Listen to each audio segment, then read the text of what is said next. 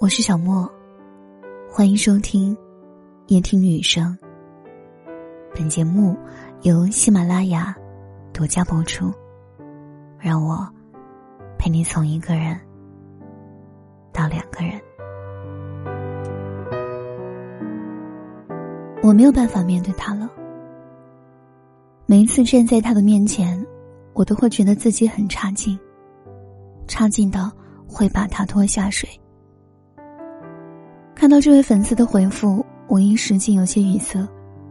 他有一个彼此特别相爱的女朋友，只是无论是家境、相貌还是学历，他都不能和那个女生相比。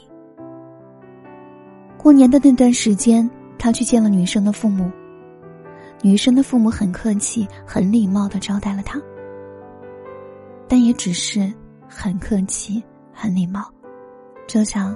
对待一个陌生的客人一样，他告诉我说：“我知道，他的父母一直都看不上我，只是因为他特别喜欢我，所以他的父母才会刻意保持礼貌吧，不然早就把我轰走了。”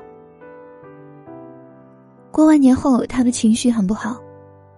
其实已经不是第一次这样了。每次他回到家后，情绪都会变差。当然还是因为我。如果我能有个健全的家庭，如果我能长到一米八，如果我也是名校硕士，他就不会夹在父母中间为难了吧？所以现在我想放弃了，也许这样会让他痛苦一阵子，但没有我，他应该会有更好的生活。小莫，你说是吗？我问他。那你该怎么向你女朋友解释呢？他告诉我，不用解释，冷淡他吧，逼他和我分开。不知道是从哪一刻开始，你发现已经和他拉开距离了。先讲一个故事吧。A 先生毕业的时候，除了跟着自己的女朋友，可以说一无所有。第一次租房子的时候，女朋友说：“这小屋挺好的。”布置起来会很温馨吧？A 先生羞愧的拿着房屋的合同，手足无措的站在门口。说是一个小屋，其实也只不过是十平米的单间，大伙要共用厨房、共用厕所的那种。屋子里除了一张桌子和一张床，就再也没有任何东西了。屋子是夕照日，那天下午阳光很充沛。女朋友站在阳光下，一边帮着 A 先生整理新买来的床单被套，一边鼓励着 A 先生先住下，以后一切都会好起来的。女朋友是本地人，毕业前夕，家里人就给她找好了银行的工作。她的家境很殷实，父亲忙于打理着公司，但依旧很宠溺这个姑娘。A 先生的第一份工作工资是三千五。扣除一些杂项，到手不到三千。女生这个时候工资已经达到了六千，平时还会接一些淘宝模特。有一次的拍摄收入就已经超过了三千。A 先生彻夜的加班，很努力，很努力，甚至有的时候还会住在公司里。可即便这样的勤奋，一段时间内他仍然追赶不上姑娘的收入。那一年的中秋节。女孩的父亲请 A 先生到家里吃饭，席间，女孩的父亲说：“来我公司帮忙吧。”这句话说的轻描淡写，女生的父亲都没有抬头。男生解释道：“虽然现在工资低，但毕竟是新人，还有很大的发展空间。”可是女孩的父亲并没有让他讲下去，只是说：“多吃点，一会儿我让司机送你回去。”从这一刻过后，A 先生对女生越来越差了，动不动就会对她发脾气，会故意找茬冷战，甚至在女生生日的那天故意的放了鸽子。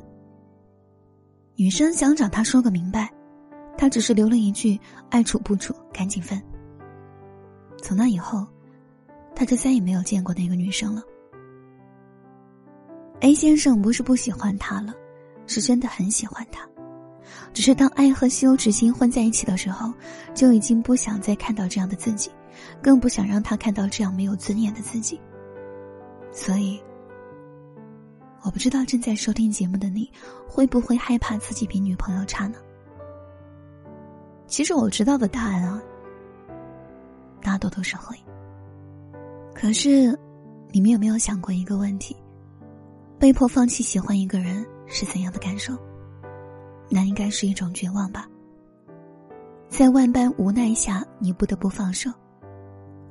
你自以为他是爱我的，你们的爱本应该贯穿你们的人生。你想要陪着他很久很久，可是，他就是突然的放开手了，一点机会都没有留下。我们会自我安慰道：“说也许这是一种新生活吧。”可是这种新生，是以你们的爱为代价，也是别人逼迫你去接受的生活。它一直都不是你想要的那种。可是，你只能被这种现实硬生生的推着往前走。所以你明白了吗？在你决定放弃他的那一刻，这并不是公平的。我也知道，有尊严的人会特别担心自己成为对方的拖累。所以才有了上面的退缩和决绝。但你有没有发现，你觉得你是在替他着想，但却更是一种自私的选择。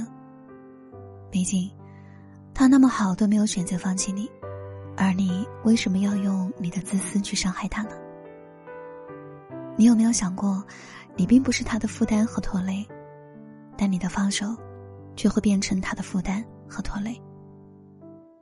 所以，当你觉得自己是一种负担的时候，你才会真正的成为一种负担。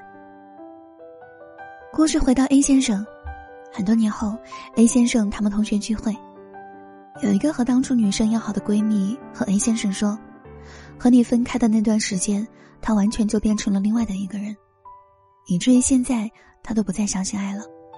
你知不知道，你对他的伤害有多大？”如果你真的想保护他，就不应该是放弃他，而是在知道自己有很多不足的时候，要更加用力的去爱他。你凭什么去替他选择人生呢？A 先生从那会儿才明白，原来自己的退缩不是爱，而是一种懦弱。只是为时已晚，一切都已经回不到从前了。所以，大家都别做 A 先生，好不好？他那么优秀都没有放弃，你又凭什么放弃呢？答应我，不要因为怕拖累，就放弃在一起。本期节目来自作者青易先生，来源再见某人。我是小莫，祝你晚安。